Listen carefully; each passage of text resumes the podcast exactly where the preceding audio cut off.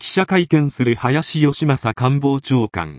4日午前、首相官邸林義正官房長官は、4日の記者会見で、日経平均株価が4万円を超えたことを歓迎した。